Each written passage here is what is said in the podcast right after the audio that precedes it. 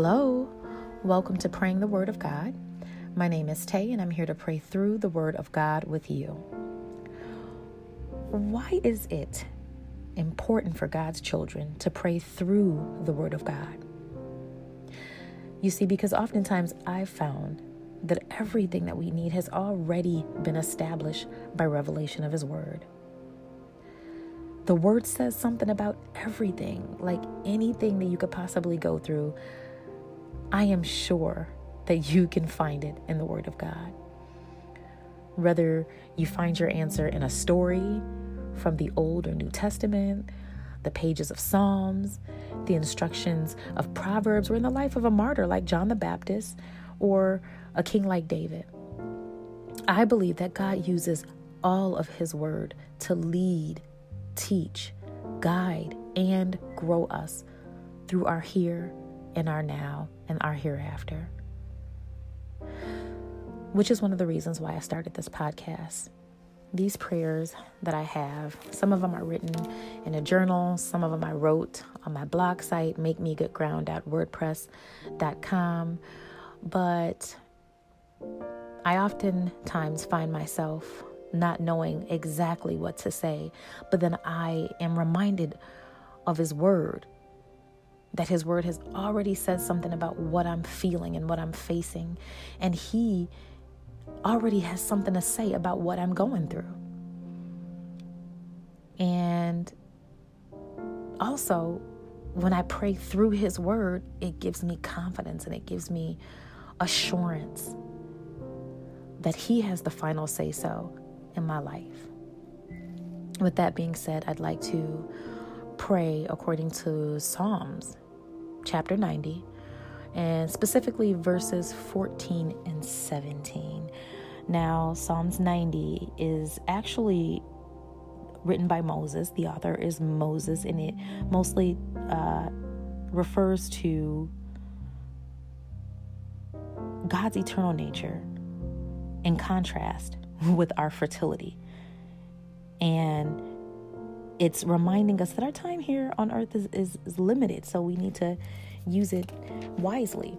And that's that's important. No matter how young or how old you are we should all be reminded of what our purpose is in life and you kind of you know reflecting on the fact or on the question of whether or not we are living out that purpose that he has for us or not and so I created this prayer around the scripture because I was feeling that way at one point in time, uh, really many times, but this particular time that I wrote this uh, prayer down, um, I just I just had a strong desire for me to carry out God's plan and to restore good years to me. And this prayer actually for me, said everything that I was feeling and everything that I, I wanted to say to God, but I didn't quite have the words. So it was perfect for me. And hopefully, it's befitting for you if you're in a season of your life where you're looking at your life and you you want to make sure that your life is counting towards something that's worth it in the end and that it's bringing glory to God. Um, this prayer is for you. With that being said, let's pray. Lord, through all generations, you have been our home.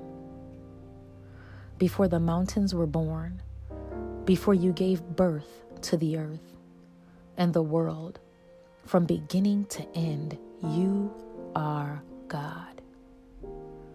Father, I ask in Jesus' name that you come to my household and do not delay.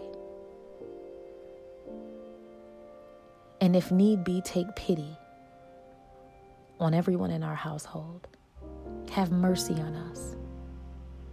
In Jesus' name, I ask that you satisfy us each morning with your unfailing love so that we may sing for joy to the end of our lives.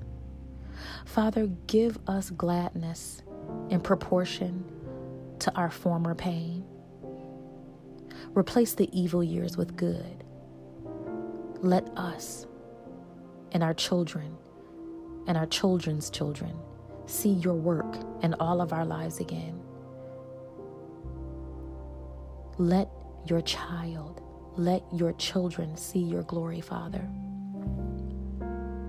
May you, our God, show us approval and make our efforts successful again.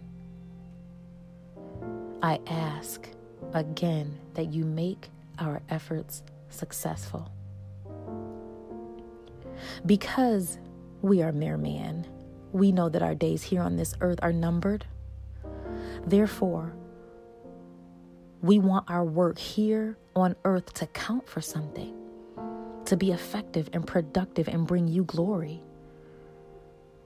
Therefore, please let us see your eternal plan revealed to us for our lives now. Let our work reflect your performance. Let the world know that your hand is on your servants. In Jesus' name we pray. As always, stay in His peace and have a beautiful and abundant day. Take care.